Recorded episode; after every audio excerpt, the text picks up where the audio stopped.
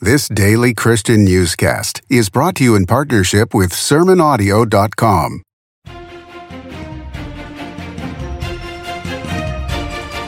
It's Tuesday, March 14th, AD 2023, which marks the eighth year anniversary of the airing of The Worldview in five minutes, heard at theworldview.com. Today's broadcast is written by Kevin Swanson. I'm Adam McManus. The African nation of Mozambique has turned into another hotbed for Christian persecution, reports International Christian Concern.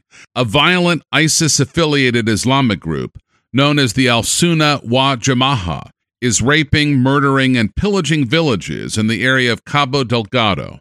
At least one million people have been displaced. According to a United Nations report, quote, there are hundreds of thousands of internally displaced people living in camps. Churches and schools have been burned as villages are attacked, and drug cartels continue to add violence to the ongoing extremism, end quote. According to Open Doors, Mozambique, Africa is the 32nd most dangerous country in the world for Christians.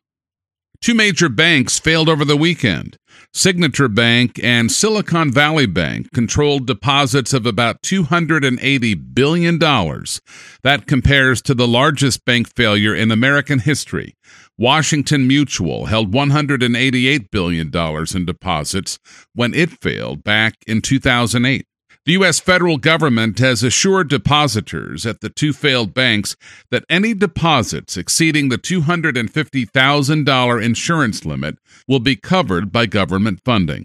The Treasury Department set aside $25 billion to cover these losses. The Federal Reserve is also issuing more money out of thin air to reimburse depositors who lost savings in the bank closures. These are ostensibly loans for other banks short on funds to, quote, meet the needs of all their depositors, end quote. We're not out of the woods yet on this. Bank stock prices tumbled yesterday. The shares of the San Francisco based First Republic lost 64% of value yesterday after a 33% decline last week. This major bank has in the neighborhood of $156 billion in deposits. In the wake of the bank failures, gold spiked up about $100 to $1,912 per ounce, and silver scraped at $22 per ounce. Remember Proverbs 23, verses 4 and 5. It says, Do not overwork to be rich because of your own understanding. Cease. Will you set your eyes on that which is not? For riches certainly make themselves wings. They fly away like an eagle toward heaven. The major earthquake that hit Turkey in February has now claimed 48,448 lives, according to Turkey's interior minister. Another 6,000 perished in Syria. This has been the worst natural disaster worldwide in 13 years since the Haitian earthquake of 2010. Samaritan's Purse, the Christian relief group run by evangelist Franklin Graham, announced they have cared for 3,600 patients injured in the earthquake over the last month. Plus, they have provided 600 shelter tents for families without homes.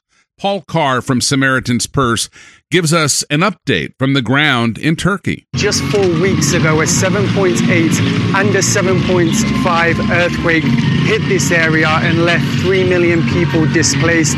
Through our partnership with First Hope Association and with support of the Turkish government, today we're here in Belen and we're currently offloading the 100 tents which will be used as shelters for 100 families who are currently without shelter. The people of Turkey are really hurting since this disaster, so we just ask you to continue to keep them in your prayers.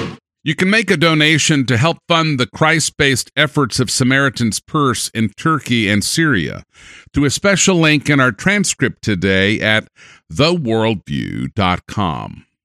The film Jesus Revolution retained fourth place in the U.S. box office over the last week, grossing $12,400,000 in receipts for a total of $40 million thus far.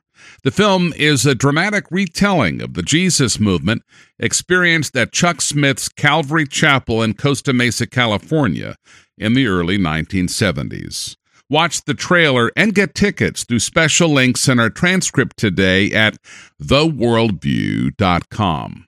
By contrast, the film Everything Everywhere at Once received the most accolades and awards at the Dead and Dying Academy Awards event over the weekend, a celebration of nihilism, meaninglessness, and sexual perversion. The film won six major awards, including Best Picture. A small proportion of the nation is tuned in to the Academy Awards show now, only 18.7 million viewers, down from 55 million back in the early 2000s. And finally, a Christian pastor from Missouri has broken the record for running consecutive marathons. Malachi O'Brien, pastor of the church at Pleasant Ridge, broke the Guinness World Record back on December 8th after he ran 62 marathons on 62 consecutive days. Well, last Wednesday, he rounded that out to 153 completed consecutive marathons on March 8th.